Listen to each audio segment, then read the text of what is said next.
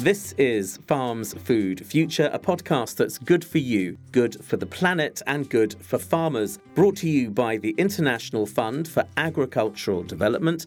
I'm Brian Thompson. And co presenting this edition, I'm Ian Smith. In this month's programme, we're focusing on the issues of social justice for rural communities in developing countries. We urgently need food systems that deliver adequate, nutritious diets for all. And more than that, we need systems that can provide decent livelihoods for all who grow, process, store, and sell our food. This is an especially pressing concern for the world's small scale farmers in developing countries. Despite their size, these farms make an enormous contribution to our global food supply. Farms of two hectares or fewer collectively produce 31% of the world's food, and up to 80% in certain countries. But despite their contribution to feeding humanity, small scale farmers are especially prone to suffering themselves from poverty and hunger. Besides the climate crisis, small scale farmers must contend with declining sovereignty over their own food and soil, the undersides of industrialization, and the social and political upheavals occurring in many places around the world. In this month's programme, we talk to IFAD's Associate Vice President Jo Puri about how serious the problem of growing social inequality is and what we're doing to redress the balance. We also hear from Professor Ken Giller from Wageningen University. He was one of the lead writers for the most recent of IFAD's rural development reports, focused on food systems transformation for rural prosperity.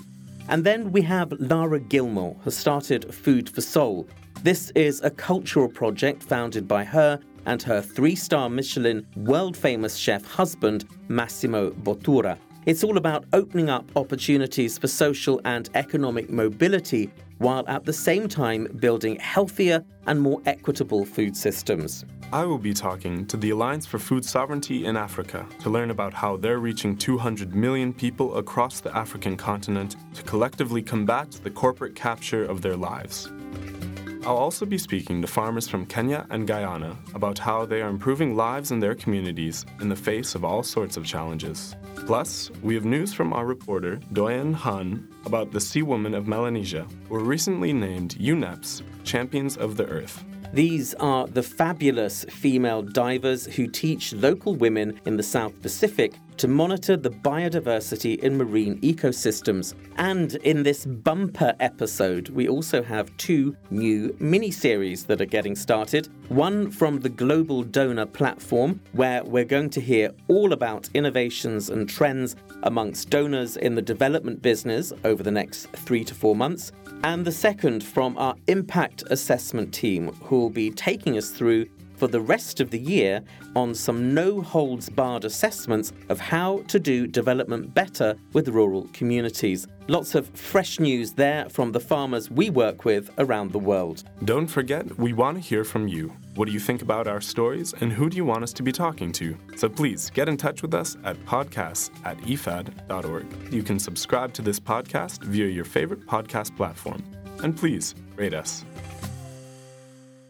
This is Farms Food Future with me, Brian Thompson, and Ian Smith. First up is IFAD Associate Vice President Jo Puri, who got straight to the heart of our theme for this episode social justice for smallholder farmers.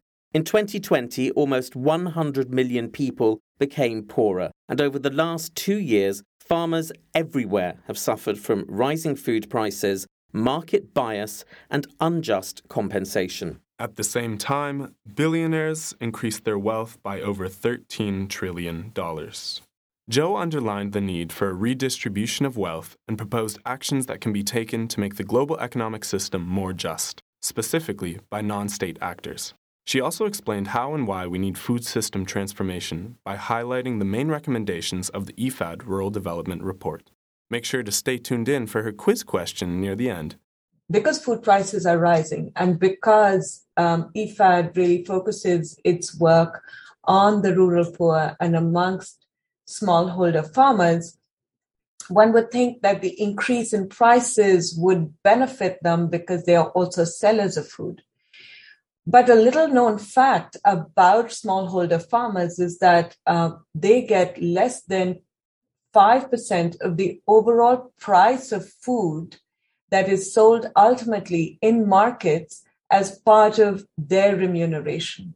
So that is, they don't very much benefit from the increase in food prices as sellers of food. But where they do get affected as smallholder farmers are um, as consumers of food. And this is why the increase in food prices actually has huge consequences for hunger, for malnourishment, and for inequality. So, an important fact is that as a consequence of the pandemic, as well as other shocks that we have witnessed over the past year, uh, food price index over the past year increased by almost 30%. So it's about approximately 28%. As a consequence of this, globally, 97 million, so approximately 100 million people became more poor in 2020, right? And uh, intra country inequality, so within country inequality, is definitely then showing an upward trend. Now, with all that in mind, at the same time, over the past two years, markets have been booming, the wealth of the ultra rich has increased by trillions, corporations are raking in record profits. So, uh, what should the non state sector be doing to make our global economic system work for the masses? I think the first challenge is to ensure that there is a focus on redistribution. I think um, where non state actors, irrespective of what level you're working at, uh, can come in is to really focus on policy that creates systems of incentives that can help to change the way we see product flow as well as money and investment flow.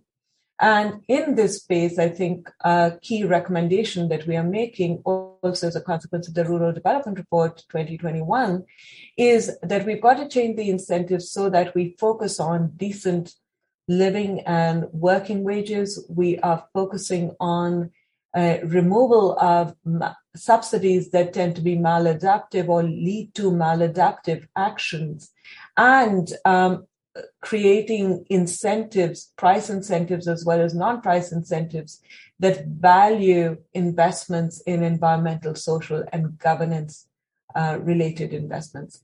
And in that, I mean food, I mean nourishment, I mean um, carbon, I mean, social equality. These are all things that we value, and it's really important to create the right kind of incentives so that we invest wisely. So, you mentioned IFAD's Rural Development Report. Let's turn to that. It's focused on transforming food systems and, and lifting people out of poverty. So, you already mentioned a couple ways, but give us a few more. How can this be done? Sure. I think the first recommendation that we are really making through the Rural Development Report is um, really focusing on the midstream. So investing in the midstream, which is between production and consumption. That's the first recommendation. I think the second recommendation that uh, uh, is a shift towards nutrient dense and diversified food production currently most of what we eat in terms of calories and consume in terms of calories comes from three food crops. Um, and I'm going to encourage your listeners to think about what those three are. Uh, I'll give my response at the end of my res- um, the question here. The third thing, and I mentioned this already, is really thinking of markets as drivers of inclusive and sustainable food systems. I think for too long have we excused markets as those that cannot help in redistribution or those that cannot help in ensuring equity. And we've got to stop doing that.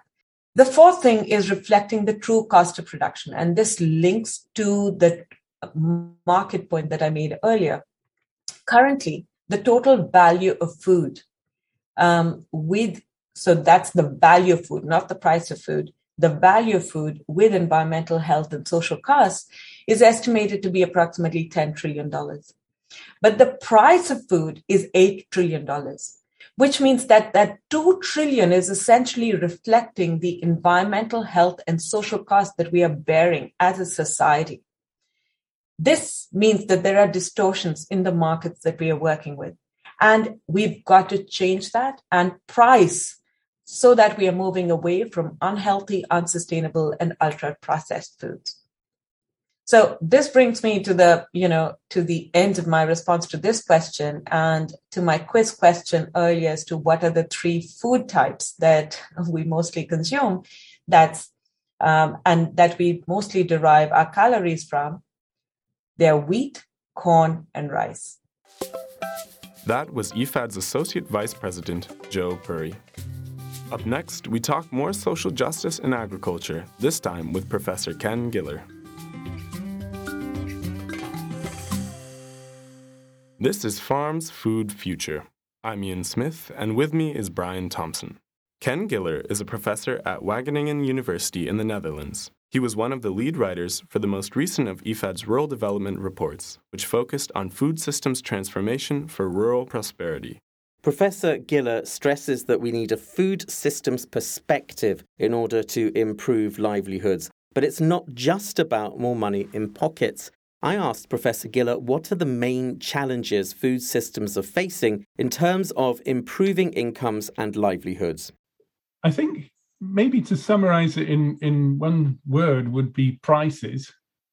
Um, if we go to the supermarket the whole time, we see, and certainly in Europe, these supermarket wars uh, pushing prices down and down. And we see, if you like, in farming, the margins on uh, for production from farmers being what we call very thin margins. So the um, basically you've seen over the past years an increase in the scale of farming across the world farms getting bigger and bigger and bigger in order to make uh, a livelihood for uh, farmers across the world now if we take that then into the situation in africa where i really focus the majority of my work there we see in a sense the opposite which is a, a, a rising population often subdivision of land amongst the children within a household as generations pass the land on, which is actually leading to very small margins on very small areas.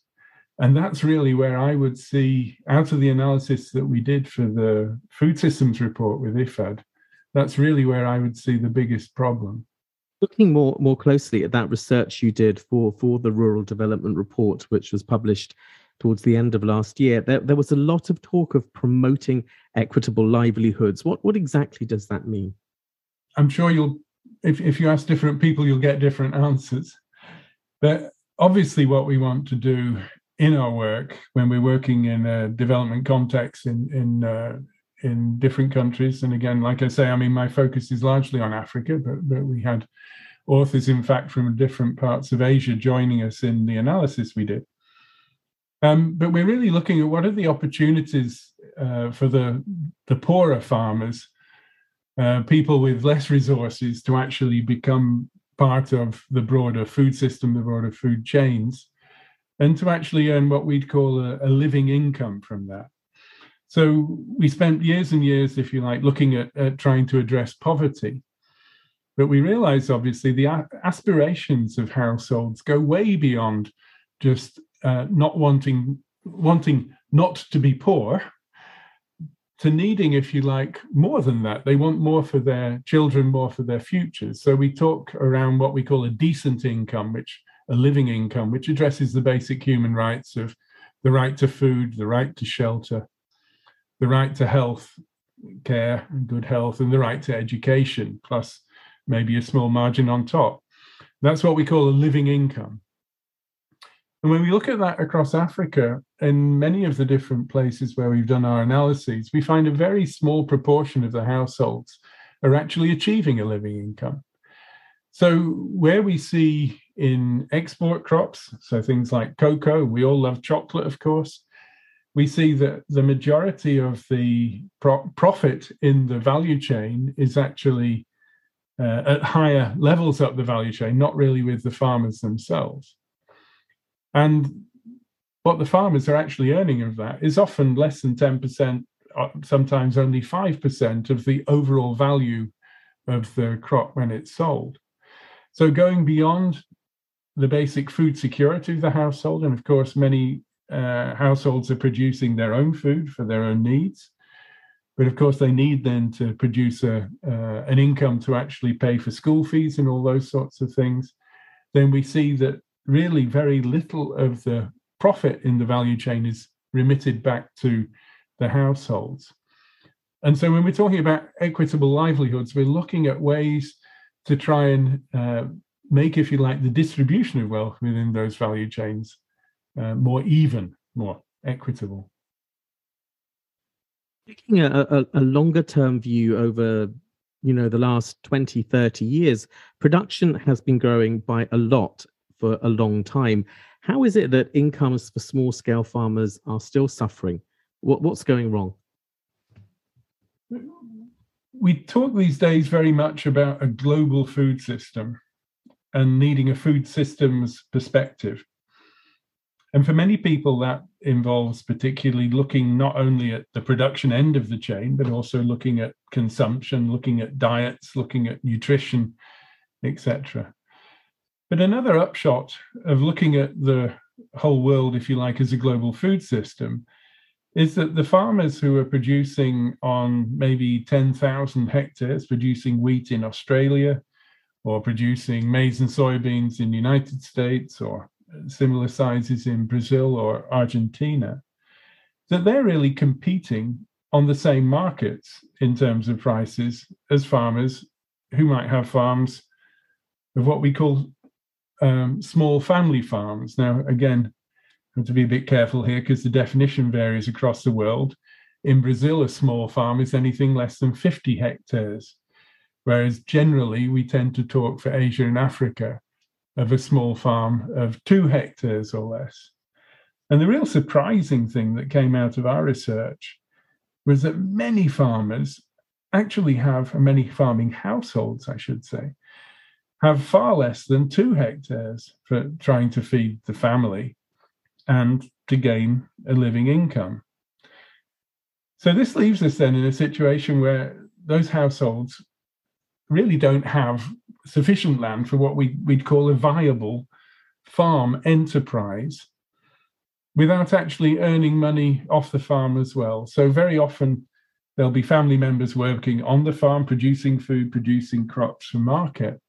But there'll also be members of the same households who are working away from uh, maybe in the city and sending remittances back, or maybe working outside the farm in other sorts of uh, maybe fairly low paid jobs.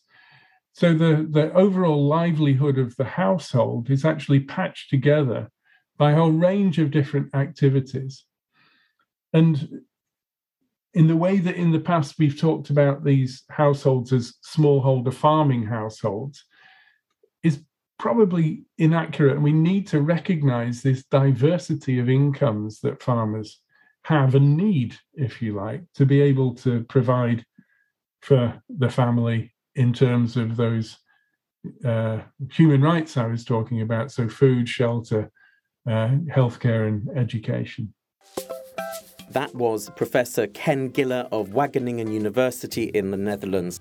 We'll be back for more later in the programme as Professor Giller talks more specifically about how we make the change to start improving incomes and livelihoods for those most in need. Please tune in to any of our 30 podcasts and nearly 300 reports from across the world of Farm's Food Future.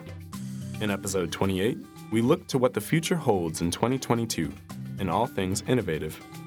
In episode 29, we celebrated International Women's Day with reports from gender award winning projects across the world. And in episode 30, we talked about balancing biodiversity and heard about projects in Turkey, Haiti, and Eswatini.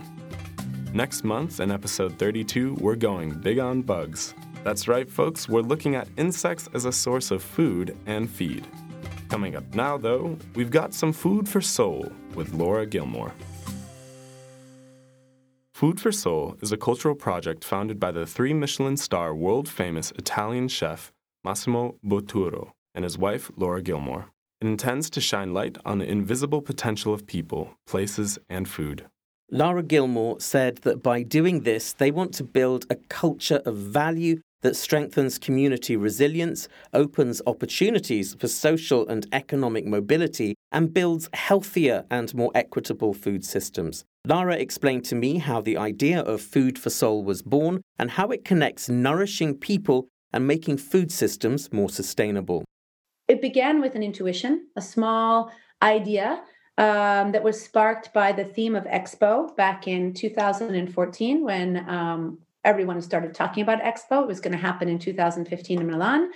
And Massimo was, um, let's remember that the theme of Expo that year was Feed the Planet energy for life.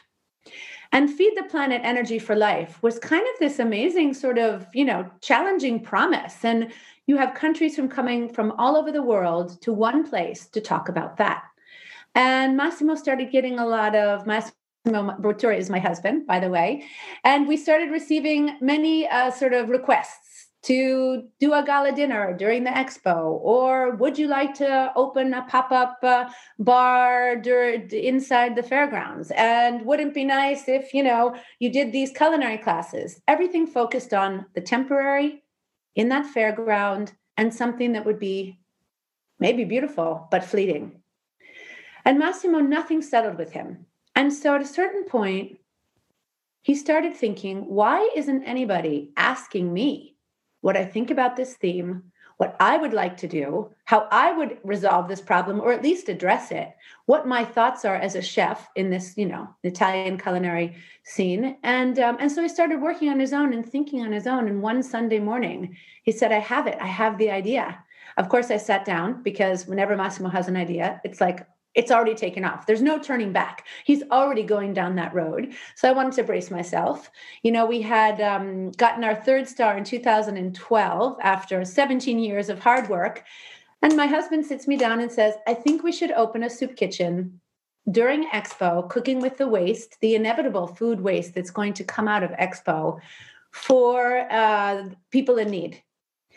And that was his answer to feed the planet to focus on how we can leverage so much surplus food that is coming out of our supermarkets, our bodegas, our restaurants, you know, all over, and leverage that into delicious meals for people in need. And not only cook and show that ingredients can be looked at in a completely different way. You know, we, we're all become very um, very used to this farm to table, freshest ingredients, just picked from the farm, and will do with nothing less, especially the chefs. But what if you don't have that ingredient? Everything that you have to cook with is kind of, you know, sort of not so great looking potatoes and soggy zucchini and lettuce that's wilted and some basil that's so and so and you know meat that's about to expire but you have an opportunity there to not only use your creativity as a chef, but to show that the greatest transformation is with that creativity and turn that into a delicious, healthy meal for someone in need. And so, um, you know, we start, we jumped on the bandwagon with this idea. We're able to get uh, collaborate, collaborators from all different sectors: design, art, architecture, you know, furniture producers, lighting producers, artists, Massimo sent a letter to a hundred of his closest friends and colleagues, chefs, asking them if they would come to Milan during Expo and cook in this new model for a soup kitchen. We promised them that the kitchen would be beautiful. We promised them that it would be a beautiful space, that there would be art, that there would be volunteers to serve the tables, that there would be, you know, the correct atmosphere, but we couldn't promise them what ingredients they would have because every day it would be different. And we had such an amazing response from the chefs. So very few didn't get the idea that we moved forward. And within a year, we had renovated a theater that had been abandoned 20 years ago in kind of a neglected area of Milan called um, Quartiere Greco. And this theater became the theater of life, really. It became a perfect example of what you can do when there's synergy and you bring people from different fields together and you think about taking everything you've learned as a chef, as a business person, as a restaurateur, and transforming all of those skills into something else, into a restaurant that doesn't have paying customers, but nonetheless taking those customers as seriously as you as you can as if they were paying customers, guests coming through that door from different walks of life, bringing them around beautiful tables in a setting that feels like a celebration, feels like a restaurant, activating the community with volunteers who are going to be serving at the table the guests. And all of a sudden, we realized that what we were doing was there was no turning back you know? Like this was for life. This was something we discovered. There was amazing energy.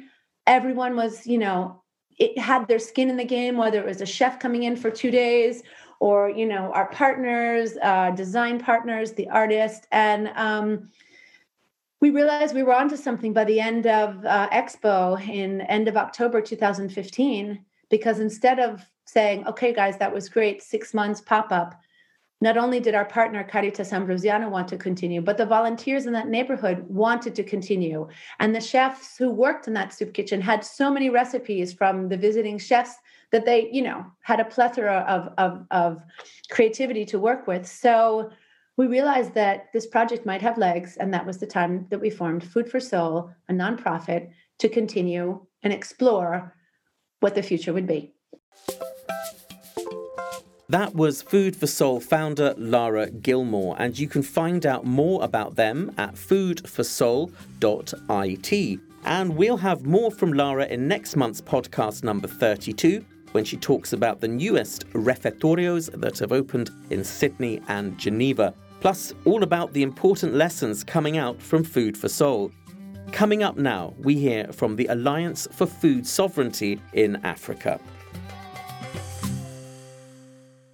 The Alliance for Food Sovereignty in Africa works in 50 out of 55 African countries and reaches over 200 million people. This includes farmers, fisherfolk, pastoralists, indigenous peoples, and other civil society organizations. In their own words, AFSA exists to fight corporatization of African land, water, soil, and seeds, and works to transition to agroecology. AFSA undertakes and publishes extensive research and uses this research to advocate, educate, and mobilize at a global level. I met with Dr. Million Belay, AFSA's general coordinator, to ask him what food sovereignty and seed sovereignty are and to find out why they're so important for achieving justice in agricultural development. Food sovereignty is, uh, you know, to, to own the food you eat, to, to produce your own food, to own your food, um, and also to, to control the means that you uh, produce your food, in, in, including the economy, um, and also to, to produce food in an environmentally friendly way without impacting on the environment and to produce a culturally appropriate food. And for me, seed sovereignty is part of uh, food sovereignty. You can't be food sovereign without being uh, seed sovereign. Seed sovereignty implies that uh, farmers manage system, system. It does not mean that it would sh- shut away scientific, uh, I mean, conventional breeding mechanism, but we feel that the the diversity in our seed, the cultural significance of our seed is very much important. Uh, we have to control our seeds um, and but we have to enhance its uh, its resilience, its productivity also using the available science. Hmm. Okay, and that kind of links into the next question. So yeah. th- this is not the case in every situation, but oftentimes improved quote improved seeds that agrochemical companies provide are empirically proven to be more productive. So, how do we balance the use of indigenous seeds and the maintenance of traditional methods and the food sovereignty movement with the interconnected goal of raising farmers' incomes by increasing productivity? I think uh, when you call seeds from coming from uh, companies improved, you are implying that the seeds of farmers is not improved.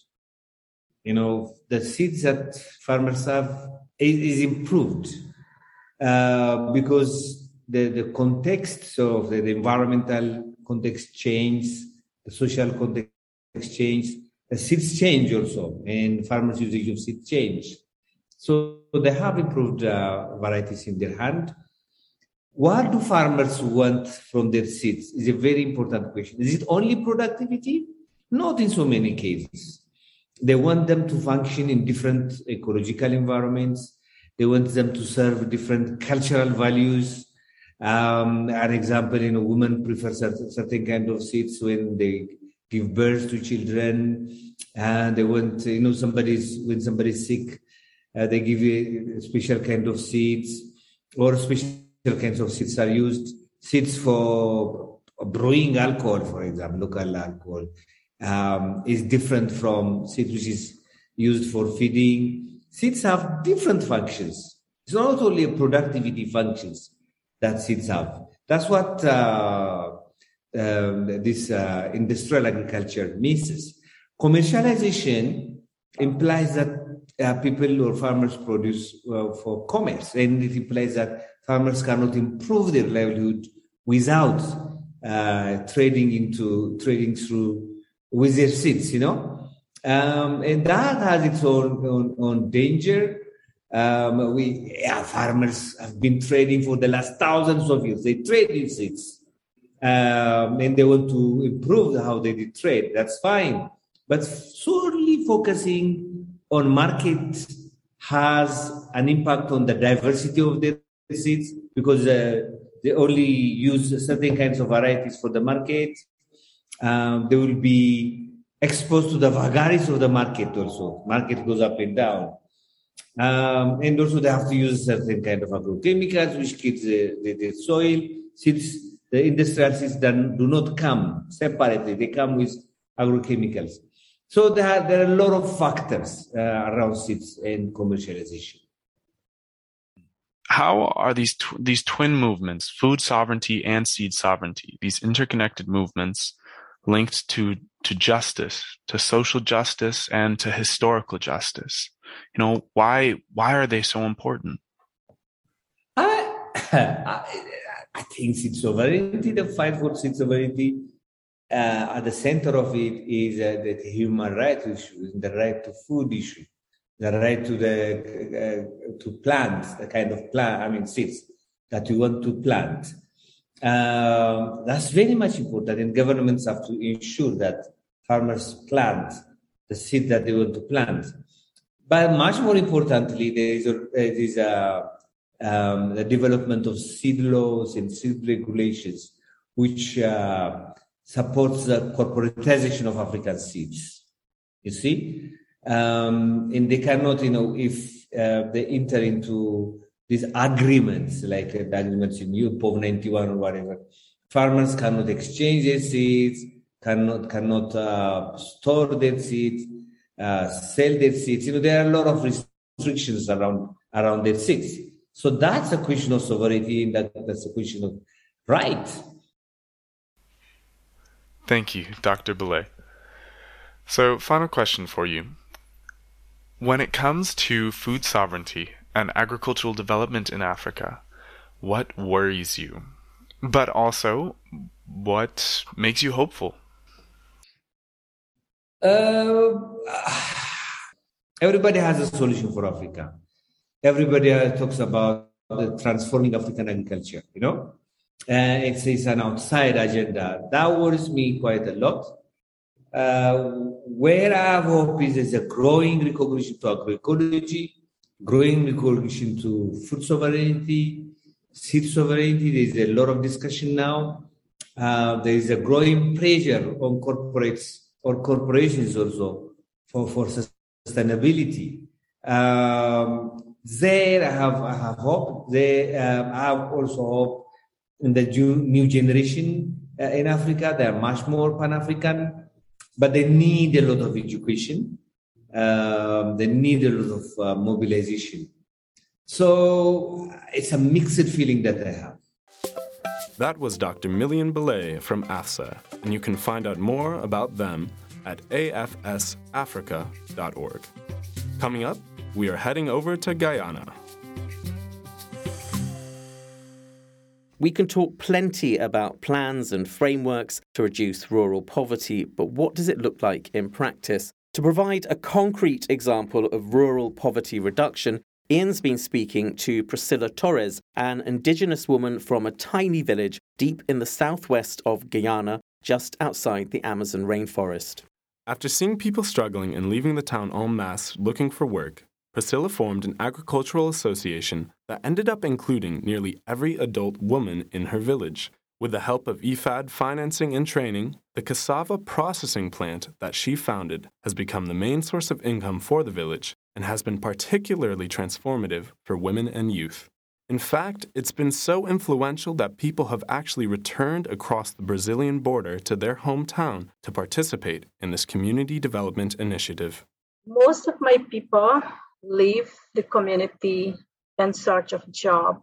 And I'm not too sure why that they would choose Brazil most of the time. Maybe because um, over there there's a lot lot of indigenous people also that live there. So that's why maybe they choose to go there most time.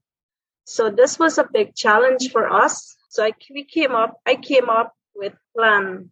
It was very challenging for me at first to convince the people that here what we can do something here for our community. We can create our own job opportunities here by using our own natural resources that is within the community.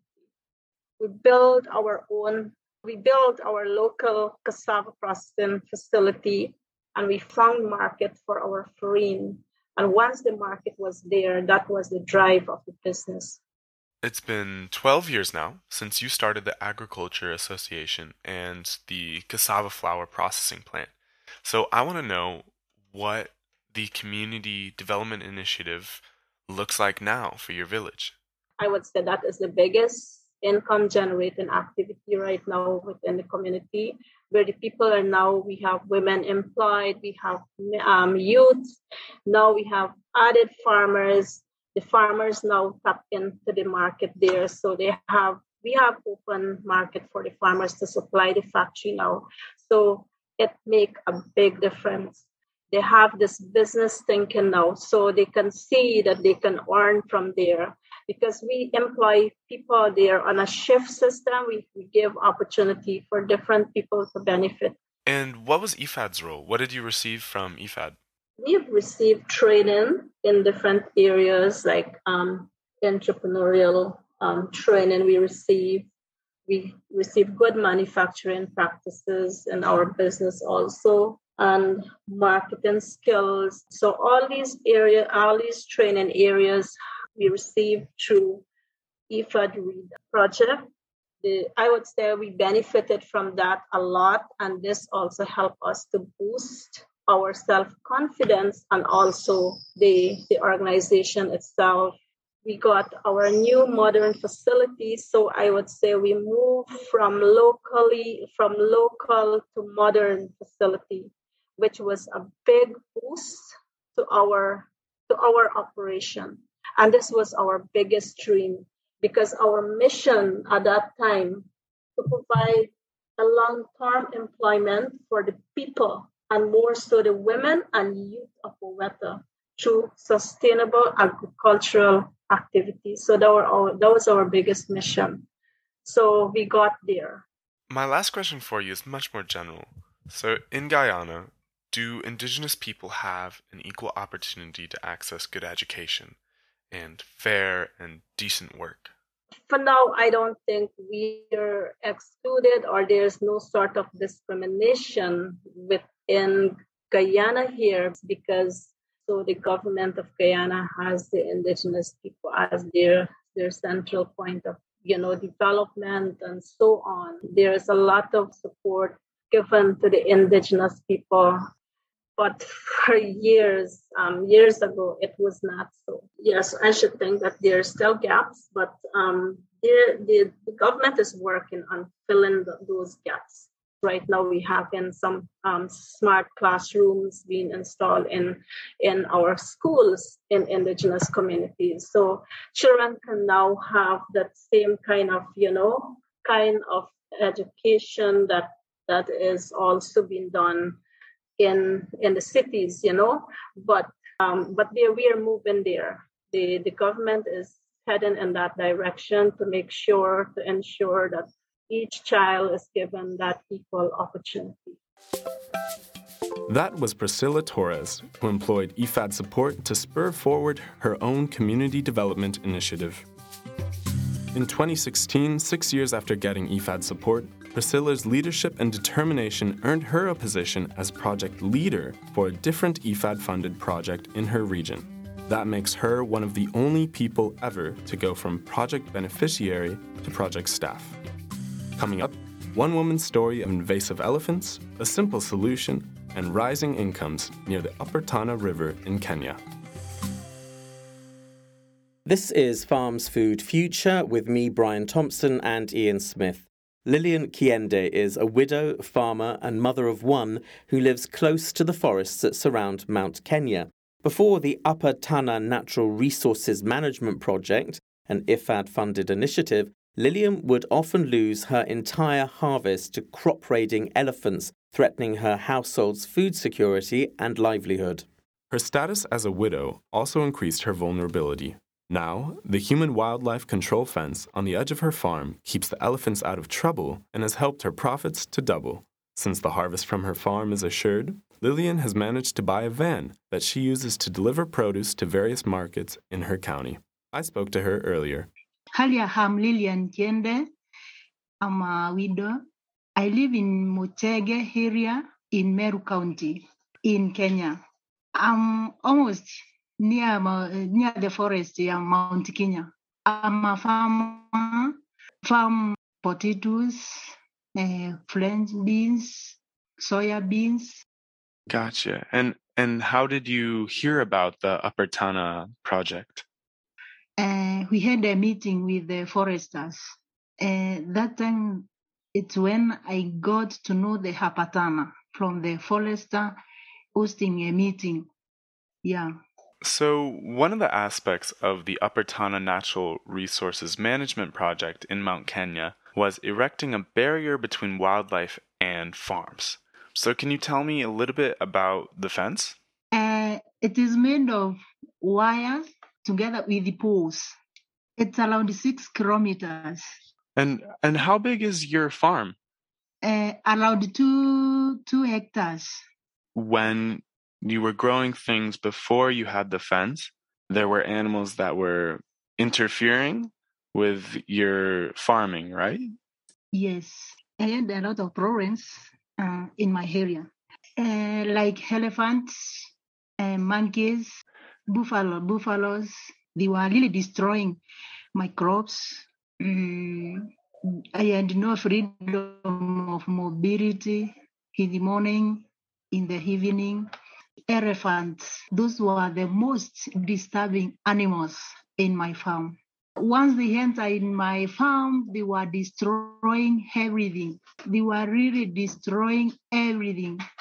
So I had a lot of problems before the Upper Tana came up with the project. Hmm.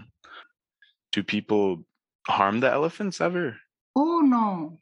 We never used to harm them. We used to chase them slowly by slowly. Yes. Okay, so now that the fence has been up, I mean, how has your how has your life improved?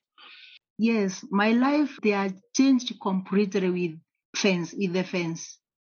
I'm getting now more produce than before because at first when the the animals were destroying my crops, for example, where I had to get 50 bags of potatoes, I had to get 20.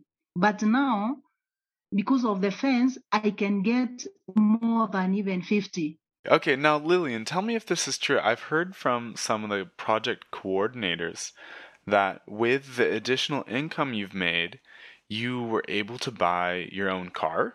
Yes, I used my car to go to the market to sell my potatoes. Like take for the example that I have planted some potatoes, and when they are ready, I really take to the market with my own car. So the fence has helped me to improve my my living. That was Lillian Kiende in Kenya. Coming up, we're talking to the Sea Women of Melanesia. The Sea Women of Melanesia team were named UNEP's Champions of the Earth 2021, which is the UN's highest environmental award. They are female divers who teach local women in the South Pacific to monitor biodiversity in the marine ecosystem, including the health of coral reefs. Our reporter, Doyan Han, spoke with Israela Atua, one of the directors working in Port Moresby. She talked about some problems that her community are facing and what their team's doing for marine conservation. So my name is Israela Atua, and um, sea, so Sea Women of Melanesia is an organization. It's a Papua organization that is made up of an all-female team. Um, most of the women who are spe- spearheading the teams are biology majors um, who have studied, uh, had, have a bachelor's um, degree in biology. When did you first notice that the climate change is being a serious problem to the marine system of your region? I've noticed that um, in my local community, where the shoreline um, used to be as a child growing up, um, this has increased. The water level has increased and it has um, claimed the land, most of um, the land where the road is. So it has definitely increased in level. And um, we have a lot of mangroves growing around. Um, um, the mangroves around that area, um, when it's high tide, the water level actually covers most of the roots. And some 10 years um, back, that wasn't the case. So this has um, made me to realize that these are some of the effects of climate change. And um, right now, um, as we speak, most of um, the fishermen who go out fishing, just local um, fishermen, some of my uncle's family uh, members, they don't actually catch big fish anymore. So there's been also a decline in um, the fish population, especially the big ones, and they only um, catch the little ones, which means there's definitely been some changes in the water to cause such um, effect. In what detailed method does your team contribute to the marine ecosystem? Our NGO focuses on empowering um, local indigenous women, and at the same time, Mm-hmm. Um, we try to create um, lo- what we call um, locally managed uh, marine area. We try to create like a database, and then from some months um, down the line, we go back and we do the same thing. So the aim is to see the trend. Um, our fish is fish stock um increasing or decreasing, or is it the same? Make an analysis on that so in that way, we can try to influence um, policies around the area as well. So we actually go out in the field and we do this. We survey the reef and and um, the important thing that we need or we do is we need to make sure that the local women um, there that we engage with they have close ties to the sea. So they can be the ones um, carrying on this work like after we leave in the event that um, we don't go back. So we also train um, the local women while we are there what is the biggest problem that threatens marine conservation and what can we do in practice to protect them one of the biggest threats is uh, overfishing uh, companies don't really observe um, you know rules and um, that's something mm-hmm. that's really difficult to um, difficult to monitor. Um, but otherwise, otherwise it's um, pollution, water pollution. Um, mm-hmm. You know, from drainage systems on land. Um, when that carries on into the um, ocean, it causes a lot of harm to um, marine inhabitants. And besides that, that would be um, shipping vessels that um, you know enter and ex- exit um, spots and while mm-hmm. they're trying to come in like recently we had we had an um, experience with one of the vessels um, actually affecting uh, damaging one of the reef sites that we've been um, trying to protect. So because we had um, previous footage and um, pictures of the reef sites, we knew exa- exactly which um, reef site was damaged, and we contacted the shipping company, and now they're trying to um, fix that. If um, we can also do other things like um, maybe planting mangroves, like I mentioned, or doing coral restoration, that would like balance out um, some of these effects that we have on the ocean. That was Israela Atua talking to our reporter Doyan Han. And you can find out more by going to www.coralseafoundation.net. Up next, we have more from Ken Giller. This is Farms Food Future. Now it's time to hear some more from Ken Giller, professor of plant production systems at Wageningen University in the Netherlands. Professor Giller tells us now about what needs to be done to start improving incomes for those most in need in rural communities. Um, we were talking then about production growing globally, and that's absolutely true. The, the, the amount of food, the amount of most agricultural commodities across the world has grown enormously. Um, that's largely been, though, to due to um, the expansion of production in terms of um, volumes in North America, South America, and in um, Australasia, for instance. In Africa, it's basically we've seen a stagnation of productivity, uh, that is the yield per hectare. An expansion of production has actually occurred through the increase in the area under agriculture, so the expansion of agriculture, and of course, then that means the loss of of natural habitat. And nowadays, where we see agriculture expanding, it's expanding into areas which are much less suited for agriculture, areas with much more risky climates, much more risk of drought on very marginal thin soils. So that's in a sense why the small scale farmers are suffering because the competition then in the world market is for uh, producing food for the markets at the lowest price, and you don't have the, the volumes, if you like, the area to be able to compete uh, when you're actually farming small areas and doing that largely manually. So, in terms of making a change to livelihoods, in some ways, you know, we're, we're in a bit of a somewhere between a rock and a hard place when it comes to the situation for smallholders and for uh, households in rural areas.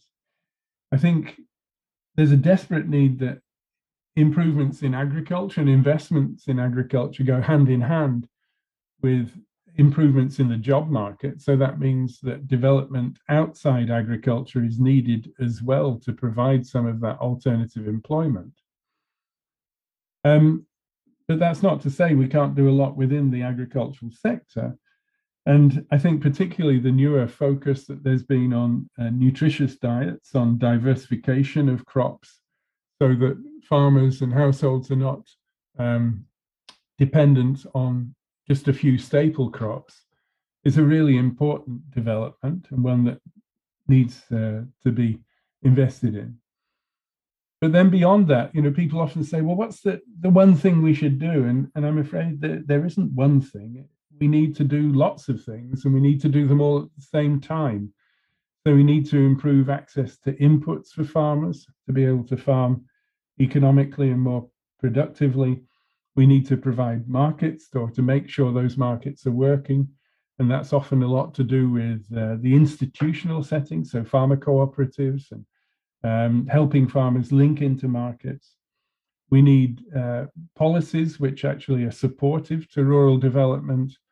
And then back to what the economists always tell us as well, it's also about infrastructure, uh, providing roads for transport to reduce the transaction costs of, of getting crops into market and improving accessibility. So I'd see it as a multi layered problem where action at only one of those layers is probably unlikely to yield results because we need this more holistic approach to actually address all of those problems at the same time in order to actually get things moving and, and assist farmers, if you like, to, to step up from their current situation of, of poverty. Thanks to Professor Giller, and you can see more on the Rural Development Report by going to www.ifad.org forward slash Rural Development Report. Coming up, the first of a three part series from the Global Donor Platform.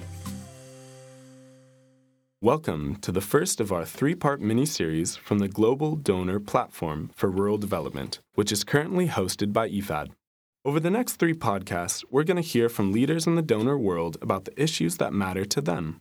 The platform is a network and partnership of 40 influential donors, including international development agencies, financial institutions, intergovernmental organizations, and foundations. The membership aims to accelerate progress towards the Sustainable Development Goals through collective influencing and knowledge sharing so that donors can successfully lobby for policies and increased funding in agriculture and rural development. In this first interview, we're taking you to Canberra, Australia, to speak with Tristan Armstrong, Senior Sector Specialist of Agricultural Development and Food Security at Australia's Department of Foreign Affairs and Trade. Our reporter Michelle Tang asked Tristan about what keeps him up at night. First and foremost, I guess, really are the impacts of climate change uh, and, and how we see them playing out around the world at the moment. So I guess every person listening to this podcast today uh, probably has their own powerful story about climate change. I, I, can't think of a part of the world that hasn't been impacted and isn't currently being impacted by climate change in some way or other. So, here in Australia, we're experiencing some of the worst flooding in our history. Uh, we've got tens of thousands of people who've been displaced, uh, massive impacts to uh, natural and agricultural systems. And this is happening as a direct consequence of climate change related extreme rainfall events every every time I that one of these floods uh, occurs in in Australia, you know, over the last five years, I, I hear commentators saying, you know, this is a one in one hundred year event. When you start hearing that every year, you realize something is wrong. Two years ago, it wasn't flooding; it was fire. Um, Australia was gripped by our worst ever fire season. In a single summer, we lost an area of forest the size of Germany. Just think about that. You know, here in Canberra, in the nation's capital, we were surrounded by burning forest for four months. We had the worst air pollution of any city in the world for four months. And we're talking about a city that's usually one of the most clean and pristine in the world. So it was a really dramatic and shocking reminder our, our climate is warming and it's changing. And that's affecting not just the biological systems around us, but our agricultural systems, the ability for us to grow food, the ability for us to remain food secure um, as a community. Things are bad in Australia, but they're even worse in the Pacific. You know, we are working with some countries and some communities that are literally losing their land to the sea as sea levels rise. These are peoples that have lived on islands in the Pacific for thousands of years, and their homes are simply being swallowed up they can no longer practice their traditional agriculture. They can no longer eat their traditional foods. In many areas, people are, have no choice but to import unhealthy food from far away across the world because there is simply nothing else to eat on their islands. In Australia, we, we're helping to establish new forms of agriculture above the ground, away from the saline uh, soil, and, and safe from the waves. You know, of course, the other thing that keeps me up at night, Michelle, is the conflict in Ukraine. You know, apart from the, the direct and tragic human consequences that we're seeing playing out every day, uh, you know, this is happening at a time when the price of food has actually been going up now for more than a year. This underlying inflation that we're seeing in, in the price of energy and food reflects a range of factors, and not not least the, the incredibly the incredibly disruptive impacts of the COVID pandemic on our food system and the supply chains that link us all together. So we're already in many parts of the world uh, at a point in time where food is is is really very very unaffordable for for a lot of people. And this uh, this conflict uh, and the impacts of this conflict, not just on the direct supply of staple crops, but on the price of the inputs to fertilizer uh, and, and energy, which really drive global agriculture, are going to have a profound impact. seeing that inflation go up will potentially lead to widespread suffering, particularly for the world's poorest um, and, and for those who have sadly already been displaced uh, by conflict and climate change. So, look, let's see how this plays out. But my sense is that we are closer than perhaps we have ever been in the last 15 years to uh, a major food security crisis. And, you know, here in Australia, you know, alongside other leading donors, we're certainly watching the situation closely and, and beginning to prepare, you know, for whatever eventuality comes to pass.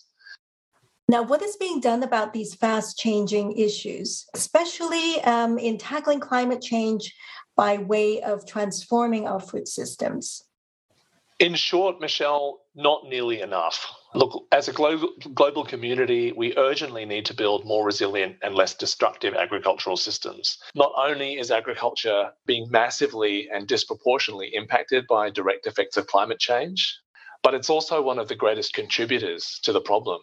So we need to ensure that we change the way we engage with this planet as a global community. We in the, the developed world need to pay the real price for the food that we eat. And we need to create policy settings that sustain productive capacity of the planet rather than provide incentives to destroy things simply because it's making a profit you know, for people. We can no longer afford to have a short-term mindset when it comes to investment decisions in the land sector uh, and in agriculture. We need to be thinking long-term. We need to be thinking collectively. We need to be ensuring that the incentives are in place to promote better and more responsible behavior. We're helping people with more targeted and efficient use of agricultural inputs, better access to finance and improved market opportunities. But we really need to do a whole lot more in that space. And, and so I think Australia and other donors are really beginning to think much more deeply about this and are realizing that you know we are not going to achieve impact at a global scale unless we work much smarter and much more closely with one another to see change happen. There's also so much more that we can do to improve, you know, other elements of our agricultural system. Biosecurity, we're seeing uh, pests and diseases move around the planet more quickly, uh, particularly under the influence of climate change. We have the technology. You know, we need to share that technology more effectively. We need to to work much better collectively to to really strengthen our systems the use of, of agricultural chemicals and, and, and other ways in which we can improve the regulatory system to protect people and the environment. You know, these are things that we know we can do now. And, and, you know, last but certainly not least, I think is the huge issue of food loss and waste. That is still that still represents the biggest single low hanging fruit, if you like, in terms of reducing the impact of agriculture on the planet. And we can't wait for these things just to fix themselves. We need to take action, we need to take initiative, and we need to work together to do that. You are also co chair uh, of the Global Donor Platform for Rural Development, uh, which is a network and partnership of global donors. How does this work complement with your work in climate change? Yeah, look, as as obviously the name suggests, you know, uh, here in the platform, our core focus is rural development. We in the platform have been bringing together key global donors for almost 20 years around these issues. Uh, we meet and exchange information. We also ensure that these issues are high on the political and development agendas um, of, our, of our respective governments and of the global community. Co chairing the platform allows me to work closely with many other donors. A network such as ours can play a key role in coordinating and influencing donor action, and this can ultimately make a difference not just in my work tackling rural development and climate change in the Southwest Pacific and Southeast Asia, but for all of our members and the work that they do in their own communities and their own region.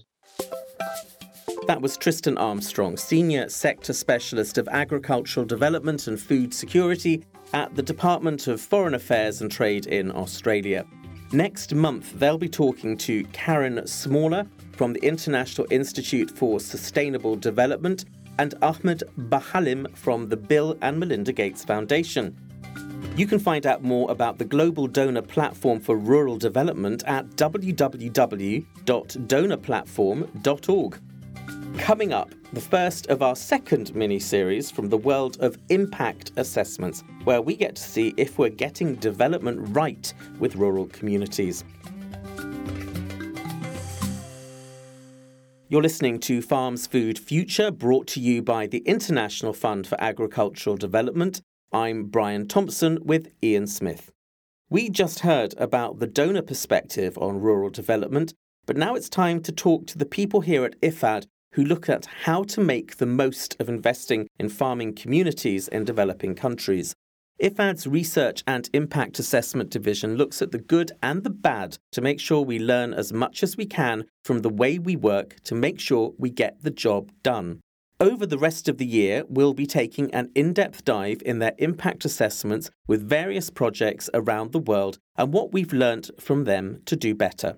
I spoke to Sara Savastano and asked her what are the purposes of impact assessments the purpose is really to change the mindset of uh, policy. And why?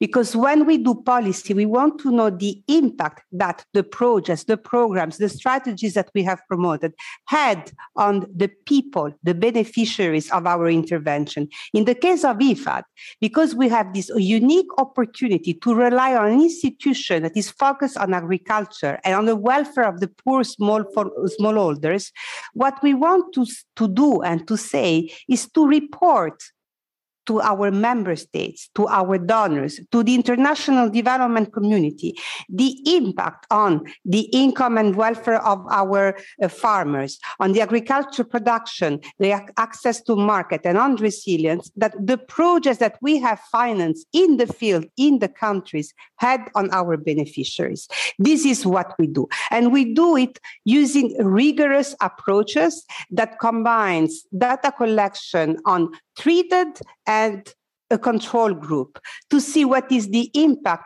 of the project that IFAD financed on this group of beneficiaries compared to a similar group of individuals that didn't receive the intervention of IFAD but were under the similar condition. This is a unique approach that IFAD is conducting and is reporting this at the corporate level, namely representative of the whole portfolio of projects of IFAD. So Tell me, Sara, how are these impact assessments practically conducted on the ground?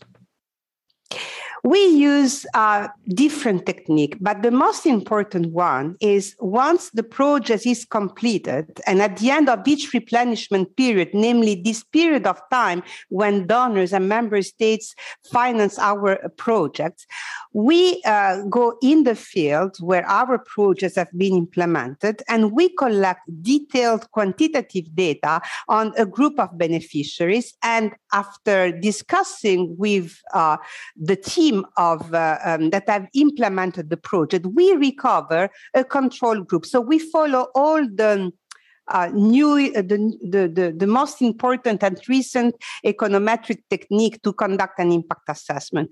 We look uh, at the impact of the projects on the beneficiaries compared to a, a, control group. And this is done also in the medical trial. So it's a very rigorous approach. We collect data on more or less 3,000, 4,000 uh, farmers, out of which half of them are treated and the other half are control group. We do an econometric analysis. And then at the end of this econometric analysis, we're able to tell to our member states, our donors, what was the impact that the project had on the income of our beneficiaries, on their agriculture production, access to market, resilience, and nutrition, which are the main goals uh, of the SDG. Can you give me an example of some of the, the overall insights that you're getting at the corporate level coming from these impact assessments? The main insight is that our projects were able to substantially increase the agriculture production of the individuals that receive the intervention compared to the control group. This means that if you have access to an IFAD project, your agriculture production and your access to market is has a stronger probability to be increased compared to the control group. A group of individuals that have the similar characteristic, they are farmers, are those treated by IFAD as those as the beneficiaries of our IFAD projects, but they didn't receive the intervention. And this is like in the medical trials when you have subject uh, individuals who are treated with a drug and those who do not receive this drug. And then you see of the impact of two individuals who have the same disease. Some have received an, uh, a, a, new drug release in the market and others not. And you see what is the differential impact. And that is how you can measure the impact of IFAD intervention. And we found a strong impact not only on the income of our farmers, but also on their uh, agriculture production. But the projects where, the type of projects where we have the strongest impact are the projects that finance value chain development of commodities, of agriculture commodities. So the projects that uh, support market access of farmers. That's where IFAD interventions are the most successful one. Thanks to Sara Savastano. More from them next month as we talk about how we're doing in Tajikistan. And that brings us to the end of podcast 31. Thanks to our producer Francesco Manetti and everyone else who's worked on this program. But most of all, as always, thanks to you for listening to this episode of Farms Food Future, brought to you by the International Fund for Agricultural Development. You can find out more about any of these stories at www.ifad.org forward slash podcasts. For next month, we've got a big task ahead understanding and destigmatizing insects for what they can be food for us and feed for livestock. Remember, we want to hear from you. What do you think about our stories and the issues discussed? And who do you want us to be talking to? So please get in touch at podcasts at ifad.org and send us your voice or text messages to that address, and we'll be happy to play you out in the next show. Also, don't forget to subscribe to this podcast via your favorite podcast platform, and please rate us. We'll be back at the end of May with more news fresh from the farm. And once again, we'll be trying to be good for you, good for the planet, and good for the farmers. Until then, from me, Brian Thompson. And from me, Ian Smith, and the team here at IFAD, thanks, thanks for listening. For listening.